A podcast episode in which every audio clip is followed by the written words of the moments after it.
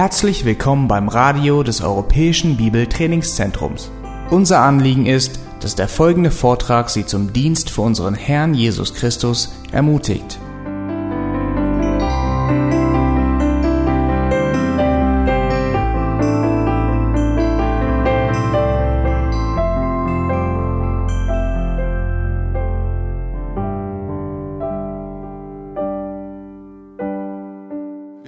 Heute Morgen das Thema Heiligung durch Widerstände und Schwierigkeiten.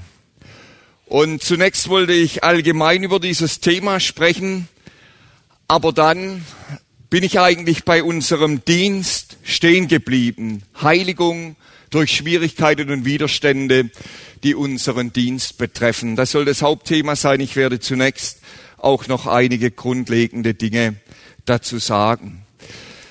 Wir waren vor einigen Jahren in den Sommerferien hier ganz in der Nähe, von der Schweiz aus gesehen in der Nähe, im Erzgebirge in Seifen. Und dort ist ja dieses Dorf, in dem der oder diese kleine Stadt, in der das ganze Jahr Weihnachten ist, wie man so schön sagt, oder auch Spielzeugdorf genannt. Und in den Betrieben und Werkstätten, da werden zahlreiche Weihnachtsartikel hergestellt aus Holz. Die bekannten Schwibbögen, Weihnachtspyramiden, Engel, Nussknacker, alles was es gibt. Und sowohl in Schauwerkstätten wie auch in Informationsfilmen kann man sehen, wie diese Weihnachtsgegenstände dort entstehen, dieses Kunsthandwerk. Und dabei ist für einen Laien faszinierend, wie ein plumpes Stück Holz immer mehr bearbeitet wird, bis am Ende der gewollte Gegenstand sichtbar wird. Und vor allem, was daran alles bearbeitet wird, was weggeschlagen wird, gedrechselt, geschnitzt, geschliffen, bis die betreffende Figur dann am Ende fertig ist. Und manche Handgriffe und Bearbeitungen der Holzstücke durch die Kunsthandwerker, die scheinen einem als außenstehender Betrachter nicht einzuleuchten, warum er das jetzt macht. Manches, was man sieht, erscheint sogar rätselhaft. Und ihm wird, einem wird nicht zunächst klar, was für einen Zweck das hat, dass am Ende die gewünschte Figur sichtbar werden soll. Und als ich in Seifen im Spielzeugmuseum einen Film sah über die Herstellung eben dieser Dinge, da wurde ich unwillkürlich an die Heiligung erinnert. Christus möchte in jedes seiner Kinder sein Wesen einprägen. Das ist sein oberstes Ziel mit unserem Leben. Und er möchte an uns seine geistlichen Charaktereigenschaften formen. Und ganz besonders ist diese Charakterbildung in der Heiligung notwendig, wenn wir in geistlicher Verantwortung stehen. Sie ist immer notwendig, aber da ist sie ganz besonders auch von uns gefordert. Leidenschaft, Mitarbeit. Und wir sollen zu Vorbildern werden, wie es in 1. Petrus 5, Vers 3 steht. Und dazu gehört eben die Formung eines geistlichen Charakters. Und um dieses Ziel zu erreichen, da geht es uns manchmal ganz ähnlich wie mit so einem Stück Holz in den Händen eines Kunsthandwerkers. Manchmal sehen wir nicht einmal den Meister, der am Wirken ist. Und dann verstehen wir scheinbar überhaupt keinen Sinn in den Umständen, die uns umgeben.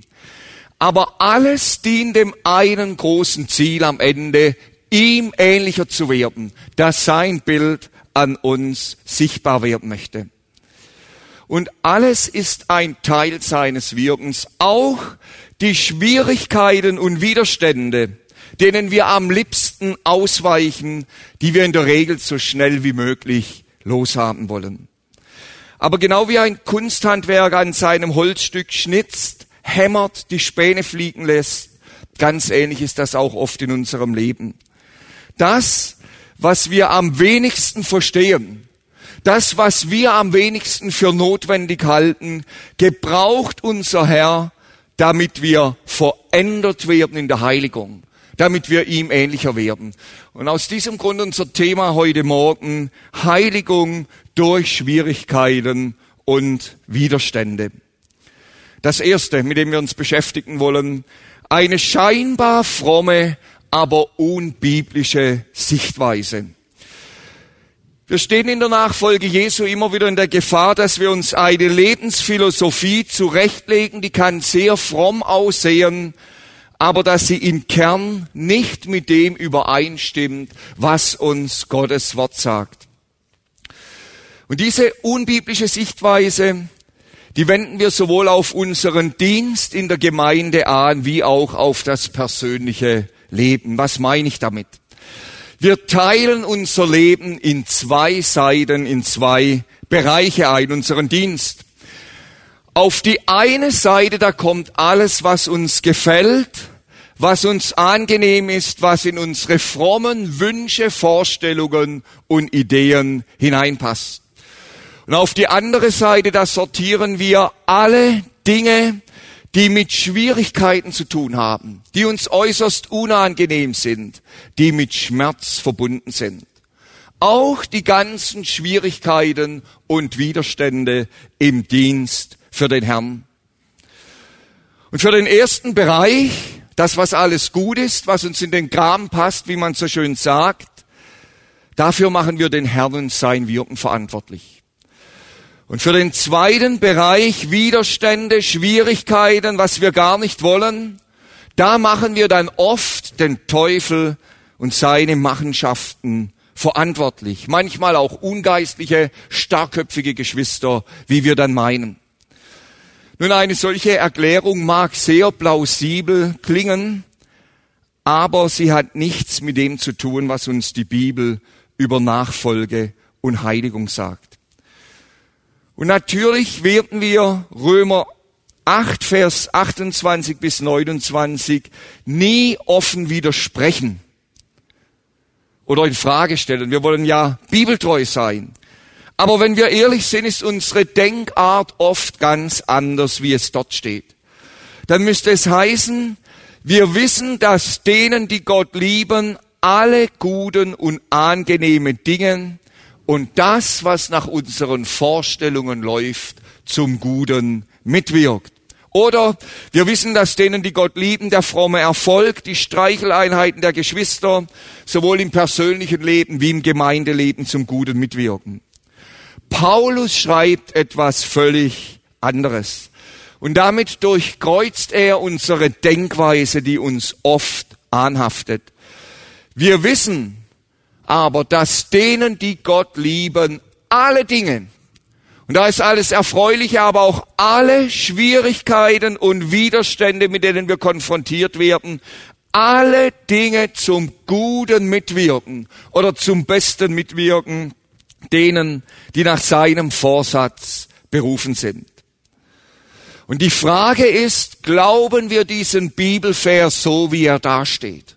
Oder tun wir das nicht? Wir haben mit Hiob einen Mann in der Bibel, der durch tiefes Leid gegangen ist. Und zu Beginn seines Buches bekommen wir einen Blick hinter die himmlischen Kulissen, den Hiob während seiner Leidenszeit noch nicht hatte. Und wir lesen dort nicht etwa, wie der Teufel vor den Herrn trat und dann den Herrn fragte, ob er seinen Knecht Hiob antasten darf. Und der Herr ließ es dann zu, wie man so schön sagt. So wie ein Schiedsrichter, der ein Fußballspiel laufen lassen kann, dass es eine gewisse Eigendynamik entfaltet und irgendwann überlegt er dann, soll er eingreifen oder nicht eingreifen. In diesem Buch geht alles von Gott aus. Und es ist der Herr, es ist genau umgekehrt, der in Kapitel 1, Vers 8 Satan auf seinen Knecht Hiob anspricht. Und dann ist es ebenfalls der Herr, der in Vers 12 die Grenzen festlegt, wie weit Satan Hiob antasten kann und wo die Grenze kommt. Und genau dasselbe finden wir wieder am Anfang von Kapitel 2. In Vers 3 ist es wieder Gott, der Satan auf Hiob anspricht und nicht umgekehrt. Und wiederum setzt der Herr in Vers 6 die Grenzen, wie weit Satan gehen darf in seinem Vorgehen. Und dieses Buch zeigt uns die ganze Not von Gottes Knecht. Es zeigt uns das innere Ringen, das Auf und Ab von Hiob. Wie er mit Gottes Handeln in seinem Leben phaseweise überhaupt nicht mehr zurechtgekommen ist. In Kapitel 1, als diese erste große Welle Leid über ihn hereingebrochen war, sagt er aber dann in Vers 21, der Herr hat gegeben und der Herr hat genommen, der Name des Herrn sei gepriesen. Später war er wieder zutiefst angefochten, aber das ist bemerkenswert. Hiob sagte nicht, der Herr hat gegeben, der Teufel oder die bösen Umstände oder die gottlosen Chaldäer haben es genommen, sondern der Herr hat gegeben, der Herr hat genommen, der Name des Herrn sei gepriesen. Hiob sah über allem das Handeln seines Herrn. Nun stehen wir alle in der Nachfolge Jesu im täglichen Kampf. Und Paulus redet in Epheser 6 von den listigen Angriffen des Teufels. Wörtlich einen Weg mitten hindurch, wie ein Boxer bei seinem Gegner den Weg mitten durch die Deckung sucht. Die listigen Angriffe des Teufels, wo er uns treffen kann. Und er spricht von der geistlichen Waffenrüstung, die wir deshalb ergreifen sollen, um zu widerstehen. Und wir sind dabei ganz auf unseren Herrn und seinen Sieg angewiesen, damit wir widerstehen können in diesem Kampf. Auch im Dienst an der Gemeinde Jesu stehen wir in einem ständigen Ringen. Und wir benötigen feste geistliche Überzeugungen, für die wir standhaft eintreten. Vor zwei Jahren hatten wir ja unter anderem das Thema die Gemeinde als Grundfeste der Wahrheit. Feste geistliche Überzeugungen, für die wir eintreten. Aber darüber dürfen wir eine zweite Sichtweise aus der Bibel nicht vergessen. Schwierigkeiten, Nöte, Widerstände.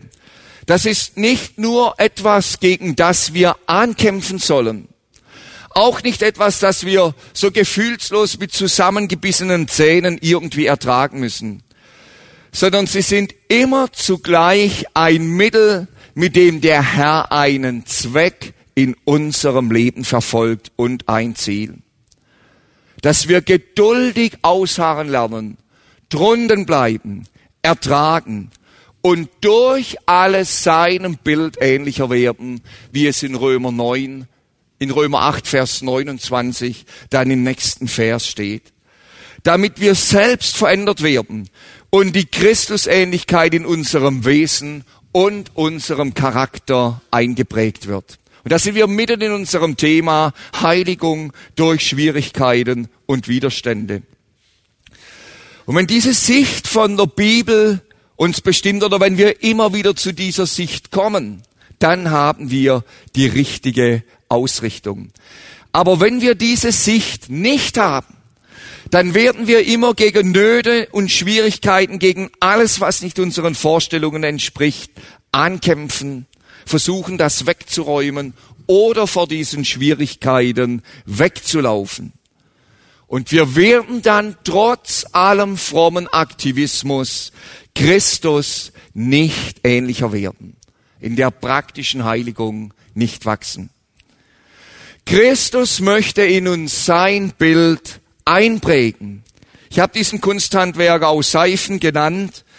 Und damit das Holzstück die gewollte Gestalt bekommt, müssen manchmal ganze Stücke abgeschlagen, abgefräst werden, feste Schläge. An anderer Stelle wird wieder ganz fein geschnitzt und geschliffen an dem Holzstück.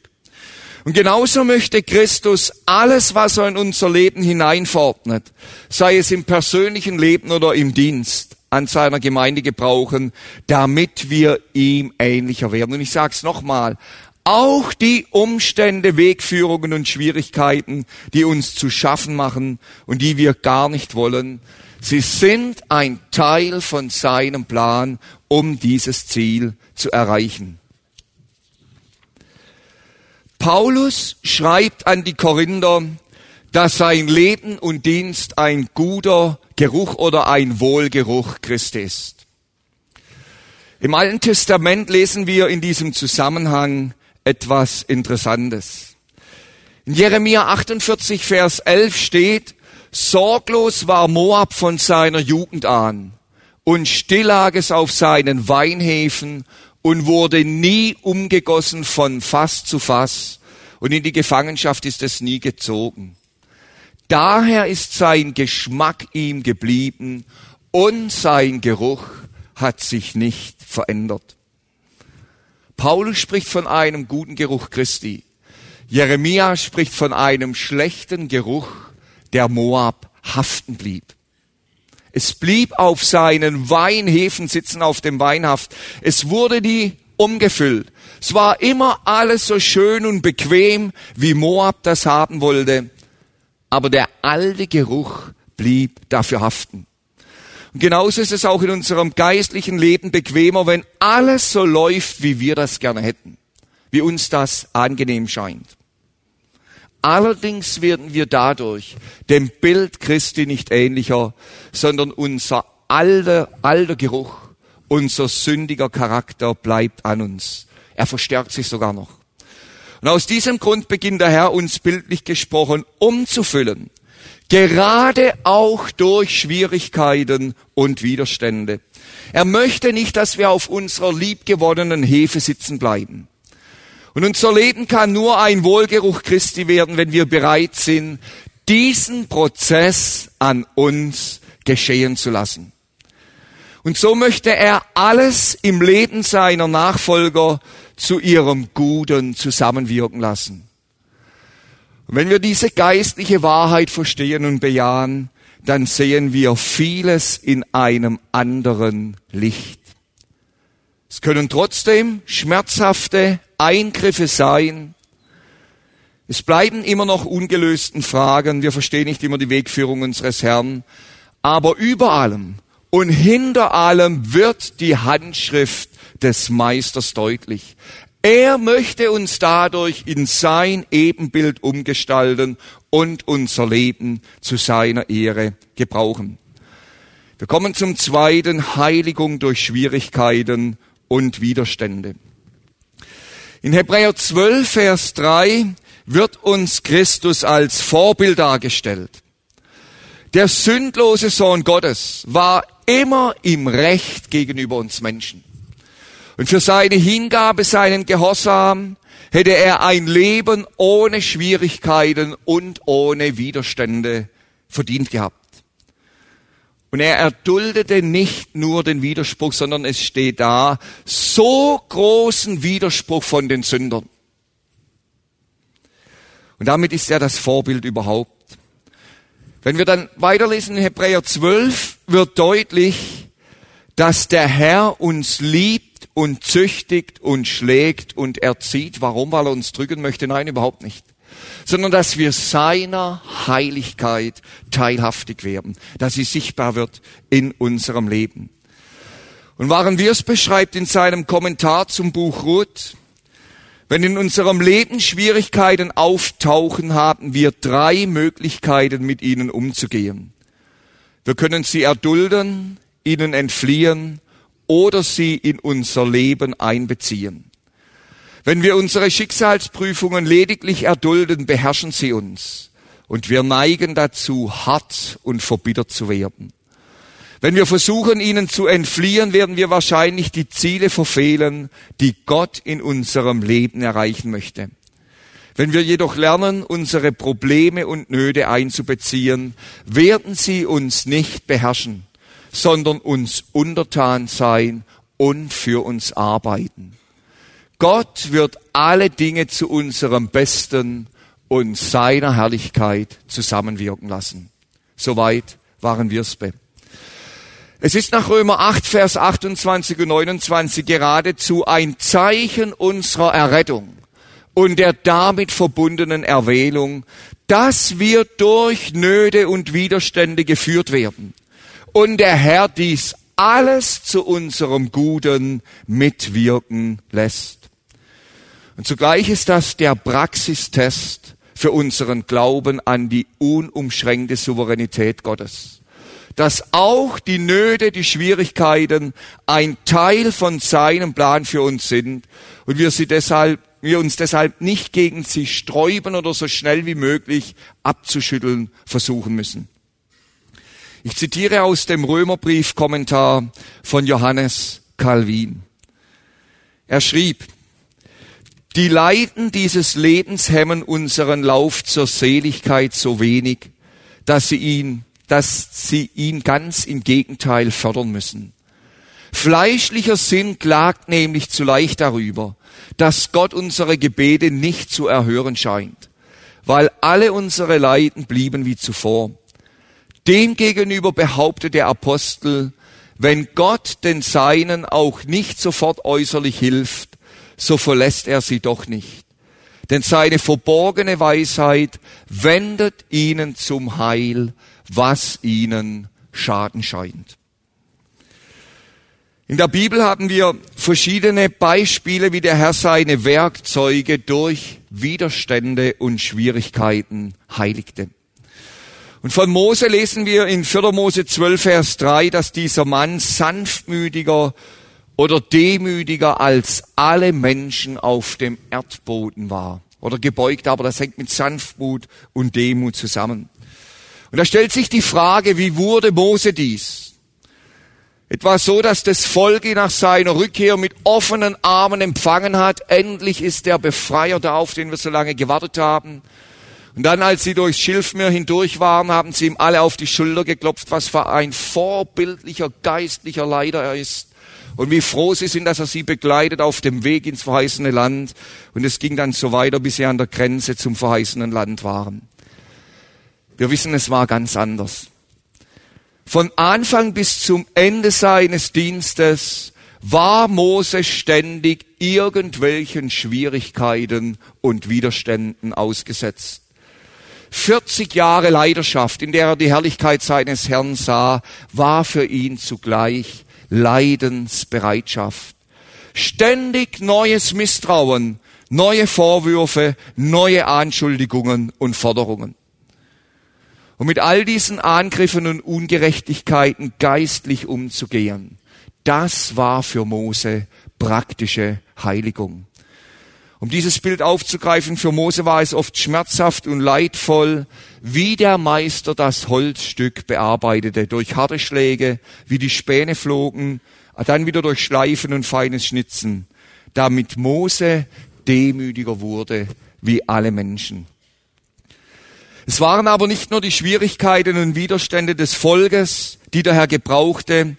Nach dem Tanz um das goldene Kalb stellte Gott selbst Mose auf die Probe.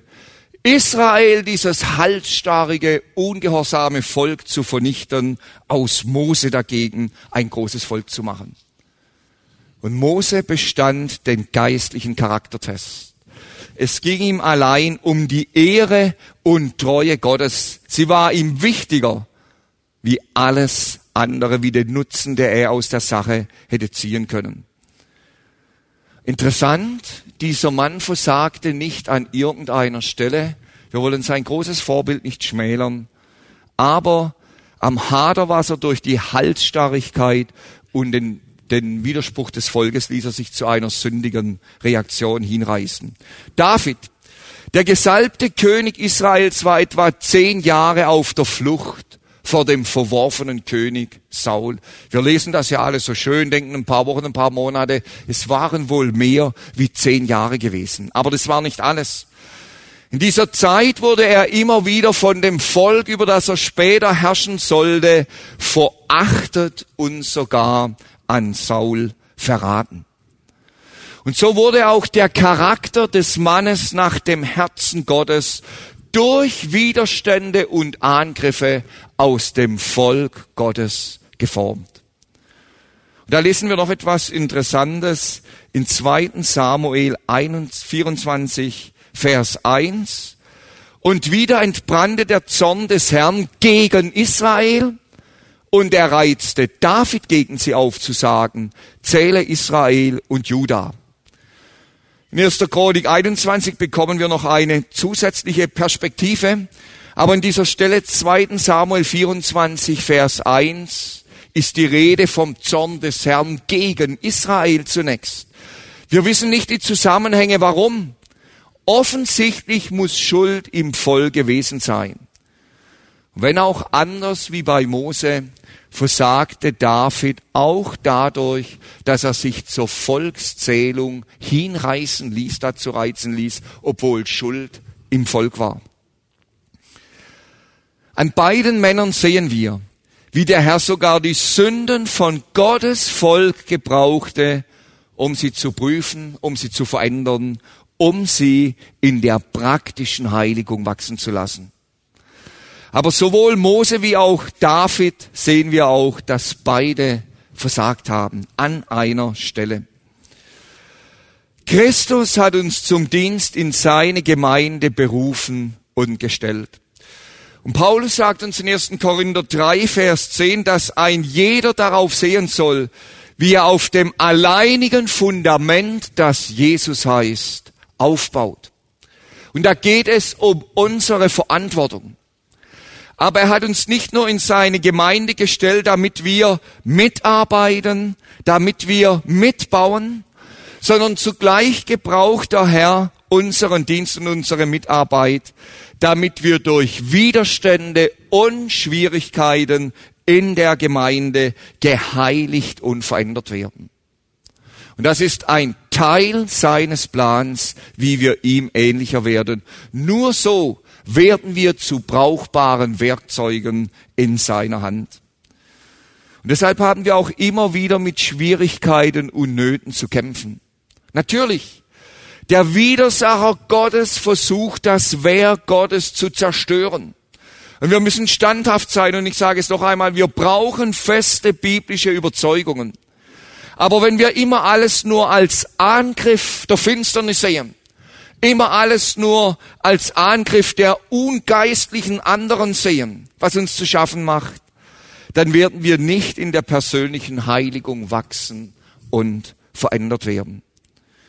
Ich werde nicht vergessen, wie Benedikt Peters vor einigen Jahren im persönlichen Austausch zu mir sagte, wer im Gemeindeaufbau tätig ist, muss mit Rückschlägen und Enttäuschungen leben können. Und ich füge dem an im Zusammenhang mit unserem Thema, er muss damit nicht nur leben, sondern zugleich auch Gottes Heiligung und Erziehungsmittel darin erkennen für das eigene Leben. Und das ist der Grund, warum uns der Herr mit Geschwistern in der Gemeinde zusammenstellt, die wir uns manchmal niemals selbst ausgesucht hätten. Die nicht in allen Fragen dieselbe Sicht wie wir haben, und die uns schon mit ihrer menschlichen Andersartigkeit manchmal zu schaffen machen. Und das ist der Grund, warum wir nicht immer gleich alles verwirklichen können, was uns selbst wichtig geworden ist. Und wir manche Erkenntnisse und Ansichten, die wie wir gewonnen haben, möglicherweise niemals bis ins kleinste Detail im Gemeindeleben umsetzen können. Nicht einmal Mose und David war es gegeben, ihren größten Wunsch erfüllt zu sehen. Der eine wollte ins verheißene Land, ein geistlicher Wunsch, genauso wie bei David, dem Herrn den Tempel zu bauen. Aber wir können an ihnen sehen, wie sie durch alle Kämpfe und Schwierigkeiten, Widerstände hindurch von ihrem Herrn geprägt und verändert wurden.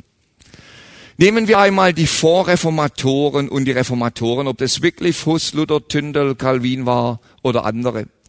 Sie waren Werkzeuge Gottes mit ihren Stärken, aber auch mit ihren Schwachstellen, die wir alle auch haben. Und wenn durch sie auch viel bewegt wurde, war es doch keinem von ihnen gegeben, all das, was ihnen aus Gottes Wort wichtig geworden war, auch wirklich verwirklichen zu können. Es geht jetzt nicht um die Frage, was sie erkannt haben oder was sie nicht erkannt haben. Das ist nicht die Frage. Sondern nehmen wir nur das, was sie erkannt hatten, was sie für wichtig hielten. Trotz der Reformation war es keinem von ihnen gegeben, all das verwirklichen zu können. Das hat zwei Gründe. Einmal teilt Gott seine Ehre mit keinem anderen auch nicht mit Menschen, die er in besonderer Weise gebraucht. Und zum anderen wurden die Reformatoren dadurch selbst in der Abhängigkeit von ihrem Herrn gehalten. Und sie wuchsen innerlich und wurden durch die Schwierigkeiten und Widerstände hindurch geheiligt. Am 6. Juli ist es 600 Jahre her, dass Jan Hus in Konstanz verbrannt wurde. Und es ist bewegend, wenn man die Briefe liest, die er auf seinem Weg nach Konstanz und dann auch in Konstanz geschrieben hat, bis hin zu seinem Märtyrertod. Da ging es nicht nur um sein Leiden, sondern da ist so viel Selbsterkenntnis im Licht Gottes, Demut, Abhängigkeit von seinem Herrn und immer wieder das Ringen um die Ehre Gottes und die göttliche Wahrheit. Hätte Hus von Anfang an Erfolg gehabt, alle seine Erkenntnisse und Überzeugungen ohne Schwierigkeiten und Widerstände durchsetzen könne. Sein Charakter wäre wohl ein anderer geblieben, wie wir das aus seinen Briefen lesen können. Leiter und Ältesten in der Gemeinde, die immer das tun können, was sie für richtig halten, immer sofort umsetzen die, denen nichts für ihr Vorhaben im Weg steht oder die einfach alles wegräumen, was ihrem Vorhaben im Weg stehen würde, so wie ein Schneepflug durchrauscht und rechts und links, da spritzt dann geradezu raus. Das werden am Ende vielleicht religiöse Manager sein, etwas drastischer gesagt, fromme Rambos. Aber sie werden keine Hirten sein und dem Bild Christi nicht ähnlicher werden. Ich habe große Sorge um Leiter und Mitarbeiter, die immer alles genau so umsetzen können, wie sie sich das selbst vorstellen, koste es, was es wolle. Schwierigkeiten und Widerstände, wenn sie immer gleich von vornherein im Keim erstickt werden und die keine notvollen und leidvollen Dienststrecken kennen, weil sie immer nur oben auf sind. Und wenn uns das gelingt, dann werden wir am Ende zu selbstverliebten Tyrannen, aber nicht zu Mitarbeiter Gottes. Wir werden keine Hirten sein, sondern selbstherrliche Dompteure. Und ich sage es mal etwas krass, geistliche Tierquäler, die der Herde Gottes mehr schaden wie nutzen. Alexander Strauch schreibt in seinem Buch mit Liebe Leiden, Pflichtlektüre am EBTC in Zürich, vermutlich auch in Berlin. Ähm, in diesem Zusammenhang, die Menschen werden den Charakter ihrer Leiter angreifen, ihre Entscheidungen kritisieren, hinter ihrem Rücken böse über sie reden und ihre Liebe ausnutzen. Die Liebe erduldet solche Angriffe. Und sehen wir in Schwierigkeiten und Widerständen in unserem Dienst, deshalb nur Dinge, gegen die wir ankämpfen und die wir so schnell wie möglich beseitigen müssen. Ich sage nochmal, wir sollen standhaft sein in der Wahrheit und dafür kämpfen. Aber sehen wir dann nur Dinge darin ankämpfen, so schnell wie möglich weg mit? Oder sehen wir auch die Handschrift unseres Herrn dahinter, der uns selbst dadurch verändern und prägen möchte. Und wenn wir in falscher Weise gegen Schwierigkeiten und Widerstände, die der Herr zu unserer Heiligung einsetzt, ankämpfen, werden wir am Ende verbittert sein. Wir sind heute alle, ob wir das wahrhaben oder wollen oder nicht, sehr vom Individualismus geprägt.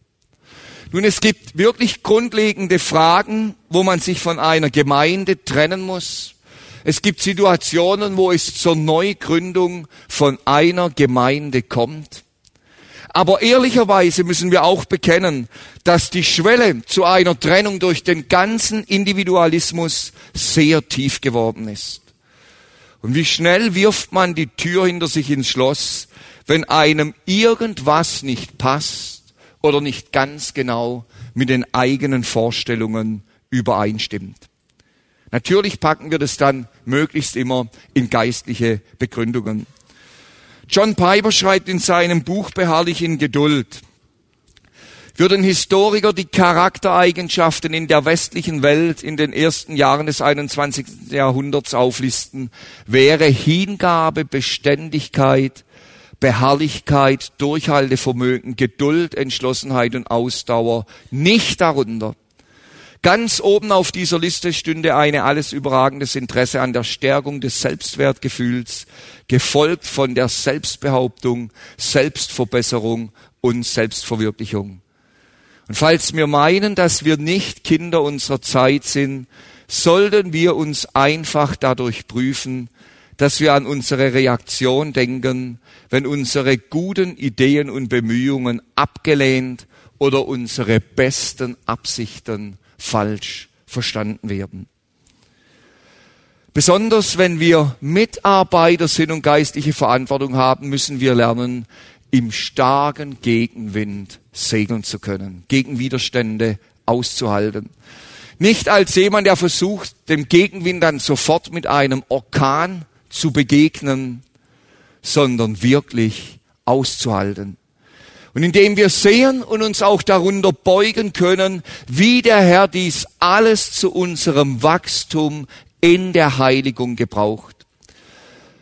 Und ich bin eigentlich sicher, da, ich weiß nicht, ob das stimmt, aber ich bin eigentlich sicher, dass jeder, der geistliche Verantwortung hat und dem Herrn dient, trotz aller Freude und Hingabe, die den Dienst kennzeichnet, immer wieder schon vor der Frage gestanden ist, wo es besonders schwierig wurde, ob er seinen Dienst nicht aufgeben soll oder einen anderen Weg wählen.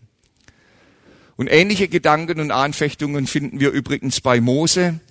Wir finden das auch bei Paulus, wenn wir den zweiten Korintherbrief aufmerksam lesen. Nicht, dass er ganz aufhören wollte, aber wie schwer er angefochten war. Ein Ausweichen von Schwierigkeiten und Widerständen ist heute noch viel leichter geworden. Wir sind ja in einer Zeit des Wohlstands, sehr unabhängig.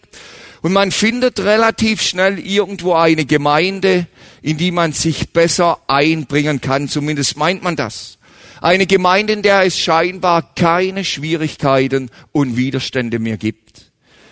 Und wenn wir dem Herrn und seinen Absichten mit uns aus der Schule laufen, es kann Veränderungen geben, dass der Herr uns anders führt, möchte ich ausdrücklich sagen. Aber wenn wir nur dem Herrn und seinen Absichten aus der Schule laufen und der Herr uns weiterhin gebrauchen möchte, dann können wir sicher sein, dass er die Lektion in ganz ähnlicher Weise wiederholen wird. Es gibt eine ganze Anzahl von frustrierten Mitarbeitern die nie erkannt haben, dass alle Dinge, auch die Nöte und Schwierigkeiten zu unserem Guten mitwirken. Und die den damit verbundenen persönlichen Heiligungsprozess auszuweichen versuchen, wenn es schwierig wurde. Ihre Verantwortung aufgaben oder dann ihr Leben lang verbittert sind, auf der anderen Seite ihr Leben lang auf der Suche sind nach der perfekten Gemeinde. Aber sie haben nie erkannt, dass der Herr uns auch durch Schwierigkeiten und Widerstände verändert. Je mehr Bäume vom Anfang an Wetter und Sturm ausgesetzt sind, beispielsweise am Waldrand, umso tiefer werden in der Regel die Wurzel. Bäume im Waldinneren kippen viel leichter, wenn ein schwerer Sturm kommt, weil sie keine tiefe Wurzel haben. Und je mehr wir lernen, Gottes Souveränität auch hinter den Schwierigkeiten und Widerständen in unserem Leben und Dienst zu sehen, umso brauchbarer werden wir für ihn. Und umso mehr wird Christus sein Bild an uns ausprägen können. Charles Simeon gehörte zu dem Clapham-Kreis, der sich damals um William Wilberforce und John Juden Ende des 18. und Anfang des 19. Jahrhunderts bildete. Und er hatte einen enormen Einfluss auf die evangelikale Bewegung in der anglikanischen Kirche, war weit über England hinaus bekannt. Oder sein Einfluss reichte weit über England hinaus. Und das Besondere an ihm waren nicht nur seine festen biblischen Überzeugungen, die dieser Mann hatte. Er tat seinen Dienst 54 Jahre an der Trinity Church in Cambridge und die ersten zwölf Jahre waren mit massivem Widerstand und Feindseligkeiten vieler Gemeindeglieder geprägt. Das ging so weit, dass sie die Kirchentür versperrte. Er musste einen Schlosser kommen lassen, um die Kirchentür zu öffnen. Damals gab es abschließbare Kirchenbänke in England und die Besitzer dieser Kirchenbänke haben sie abgeschlossen, dass niemand hinsitzen konnte, so dass alle, die Simon hören wollten, im Gang stehen mussten oder an einem anderen Platz in der Kirche. Und ich zitiere dazu aus dem Buch von John Piper, Beharrlich in Geduld. Moment, war ich eins zu schnell, ja. Jetzt kommt's. Beharrlich in Geduld. Ah nee, das ist nicht auf der Folie, sehe ich gerade, was ich jetzt zitiere. Simons wichtigste Prüfung hatte so wie bei jedem von uns mit dem eigenen Wesen zu tun. Er besaß eine etwas schroffe Art und war noch zu sehr von sich, Entschuldigung, von sich selbst eingenommen. Als er noch jung im Dienst war, besuchte er einmal Henry Venn. Der Pastor in Yelling war 16 Kilometer von Cambridge entfernt. Als er sich wieder auf den Heimweg machten, beklagten sich Vens Töchter bei ihrem Vater über Simons Art. Venn nahm seine Mädchen mit in den Garten und sagte zu ihnen, pflückt mir eine dieser Pfirsiche. Es war aber erst Frühsommer und es war noch nicht die Zeit der Pfirsiche. Sie fragten ihn, weshalb er eine so grüne und unreife Frucht haben wollte. Wenn antwortete, ja, meine Lieben, jetzt ist sie noch grün und wir müssen warten, aber ein wenig mehr Sonne und ein bisschen mehr Regen und der Pfirsich ist reif und süß. Und so ist es auch mit Mr. Simon. Simon lernte sich und seine Sünden nur allzu gut kennen. Er beschrieb seinen Reifeprozess im Dienst als ein Wachstum in der Niedriggesinntheit. Soweit schon Piper. Und an anderer Stelle nennt er dann verschiedene Gründe für Simons Beharrlichkeit. Und dort schreibt er unter anderem, vor der Ehre kommt die Demut, wobei er Jahr um Jahr in der Niedrigkeitsgesinntheit wuchs. Dadurch, dass er oft auf schmerzliche Art lernen musste, Schwierigkeiten in der rechten Weise zu begegnen, wurde er in eine enge und anbetende Gemeinschaft mit Gott geführt.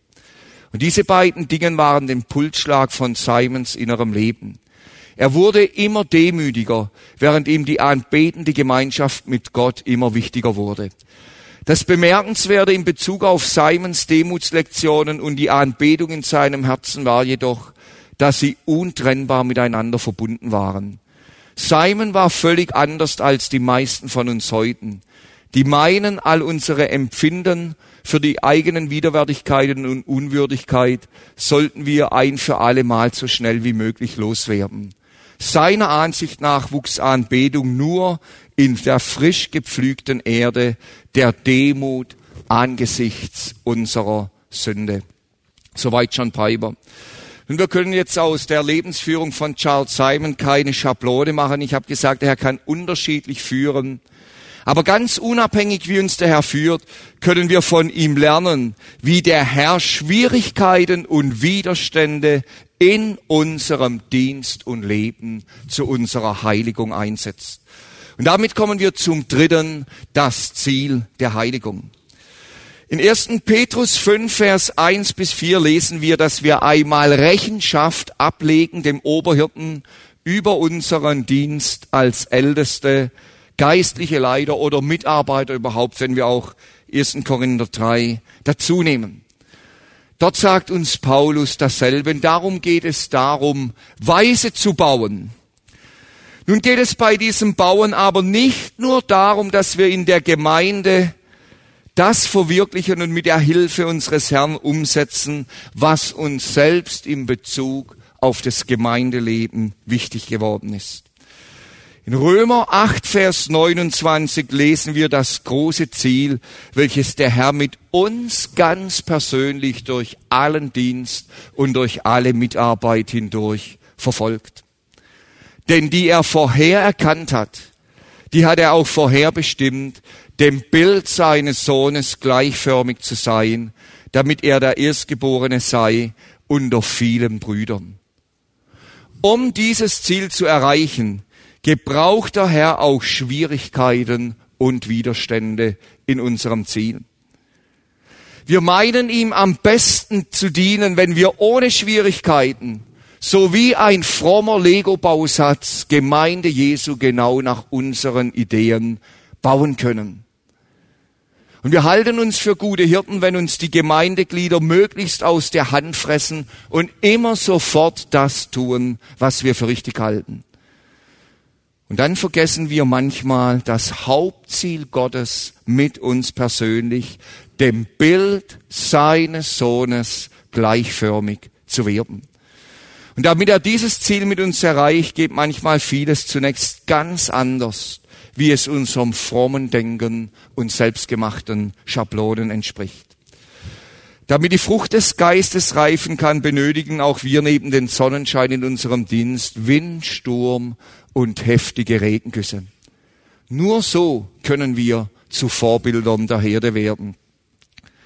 Die Liebe entfaltet ihre Kraft dort am stärksten, wo sie auf Ablehnung und Feindschaft stößt. Die Freude wird dann einzigartig, wenn die Umstände alles andere wie zum Lachen sind. Der Friede wird sichtbar, wo wir durch Unruhe und Rechthaberei, durch Machtkämpfe durchgeschüttelt werden, in der Gefahr sind, uns dem hingeben zu lassen. Die Langmut oder Geduld wächst am besten dort, wo sie bis zum Äußersten strapaziert werden. Sie zeigt sich in einem langen Atem. Die Freundlichkeit begegnet denen, die uns misstrauisch und kritisch beäugen, liebevoll und selbstlos. Die Güte hat immer nur das Beste für den anderen im Blick und bringt das dann auch zum Ausdruck. Die Treue hält durch, auch wenn es keine Aussicht auf schnelle Veränderung oder Verbesserung gibt.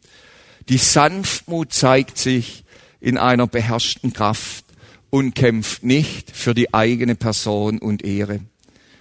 Die Enthaltsamkeit oder Selbstbeherrschung wahrt nicht nur gegenüber dem anderen Geschlecht den nötigen Abstand, sie zeigt sich in der Selbstbeherrschung gegenüber unseren Gefühlsregungen auch im Umgang mit anderen.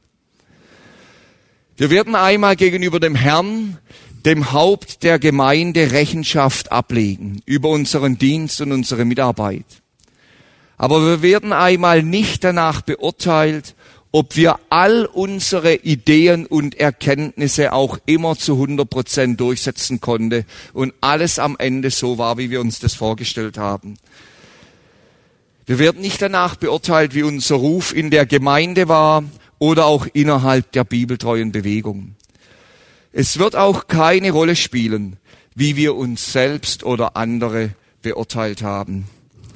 William MacDonald schrieb, eines Tages, wenn wir vor dem Richterstuhl Christi stehen, werden wir nicht danach gerichtet, wie viel besser unser Leben als das der anderen, sondern im Vergleich mit dem Leben unseres Herrn Jesus selbst. Das Bild Gottes sieht man nicht an der äußeren Form unseres Leibes, sondern in der Schönheit eines erneuerten Herzen und Sinns. Heiligung, Liebe, Demut, Sanftmut, Freundlichkeit und Vergebungsbereitschaft. Daraus besteht der göttliche Charakter. Um dieses Ziel zu erreichen, gebraucht der Herr auch Schwierigkeiten und Widerstände in unserem Dienst und unserem Leben. Und sehen wir sie deshalb nicht nur als Bedrohung oder Dinge, gegen die wir ankämpfen müssen, sondern als ein Mittel der Erziehung und Heiligung unseres Herrn.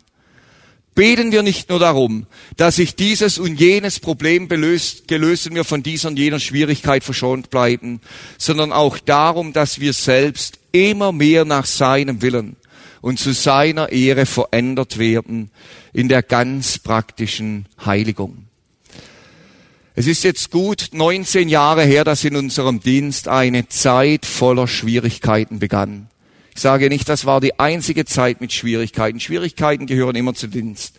Aber es begann eine Zeit nicht nur für einige Wochen, für einige Monate, sondern sechs Jahre lang sah es so aus, dass unser Dienst nur noch aus Schwierigkeiten besteht. Und es ist eine Zeit, die Spuren hinterlassen hat auf ganz verschiedene Art und Weise. Und wie das so ist, war auch unser größtes Anliegen zuerst, so schnell wie möglich diese Schwierigkeiten und Widerstände abzustreifen, sich dagegen aufzustemmen, dass sie nachlassen. Und eines Tages kam eine Frau zu mir und sagte zu mir, du, jetzt kann ich dem Herrn gar nicht mehr sagen, was er tun soll im Gebet. Jetzt muss ich es ihm einfach überlassen. Und mir ging es genauso. Die Schwierigkeiten waren da und wir haben immer gebetet für Veränderung der Umstände. Und ob man das wahrhaben oder will oder nicht, man erkennt es plötzlich, dass man ganz genau meint, dem Herrn sagen zu müssen, wie und was er verändern kann, bis die Schwierigkeiten wieder aufhörte. Bis wir erkannten, dass der Herr selbst durch alles an uns arbeitet und ein Hauptziel verfolgt, dass wir ihm ähnlicher werden. Und ich sage es dazu, das ist kein abgeschlossener Prozess, den man einmal hinter sich gebracht hat, sondern es geht darum, in allen Schwierigkeiten und Widerständen immer wieder neu den Blick auf Römer 8, Vers 28 bis 29 zu lenken.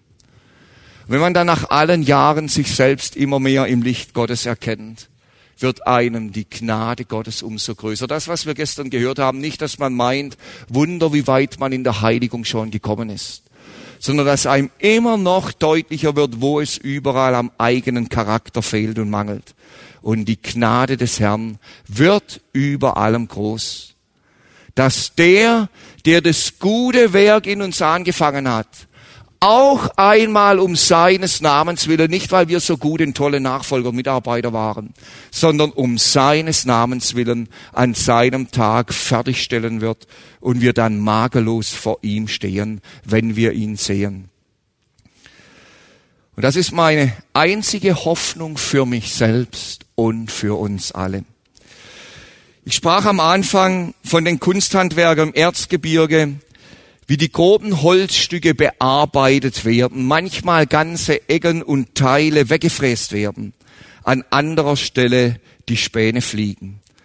Und dann gibt es die feinen Schnitzzüge, Abschleifen von Kanten, bis schließlich die gewollte Figur in der Hand des Kunsthandwerkers sichtbar wird. Die Bibel spricht in diesem Zusammenhang auch vom Töpfer, der die Gefäße formt. Und so braucht unser Herr die Schwierigkeiten und Widerstände im Dienst, um auch uns zu formen. Und deshalb wollen wir mit einem Lied schließen, das wir jetzt hören, das genau das zum Ausdruck bringt. Wie der Töpfer nimmt den Ton, nimm auch mich in deine Hand und gestalte und forme mich. Runde Kanten, glätte Ecken, drück dein Ebenbild hinein, dass man auch erkenne dich. Die Gefäße bringen Ehre, dem der sie bereitet hat. Lass auch mich so eine sein, das dir nutzt in allen Dingen, brauchbar ist zu jeder Zeit, von dem man weiß, es ist dein. Lass mich rein und heilig sein, dass du wohnen kannst in mir, denn nur dann kann ich dir dienen. Wenn ich selber werde klein und du wirst in mir ganz groß, aller Ruhm soll dir gelten. Lass mich immer stille halten, bis du fertig bist mit mir und dein Bild Gestalt annimmt.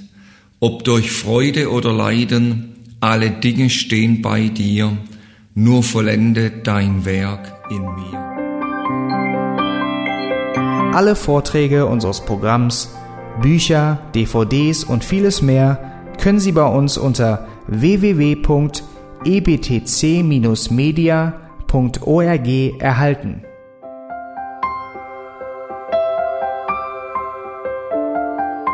Radio Neue Hoffnung ist frei und ohne Werbung nur aufgrund Ihrer Spenden möglich.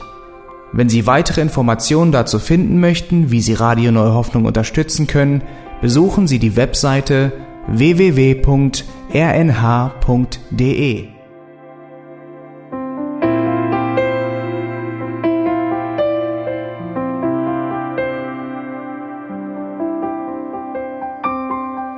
Die Sendezeiten des EBTC sind Montag, Mittwoch, Freitag und Samstag jeweils von 10 bis 11 Uhr.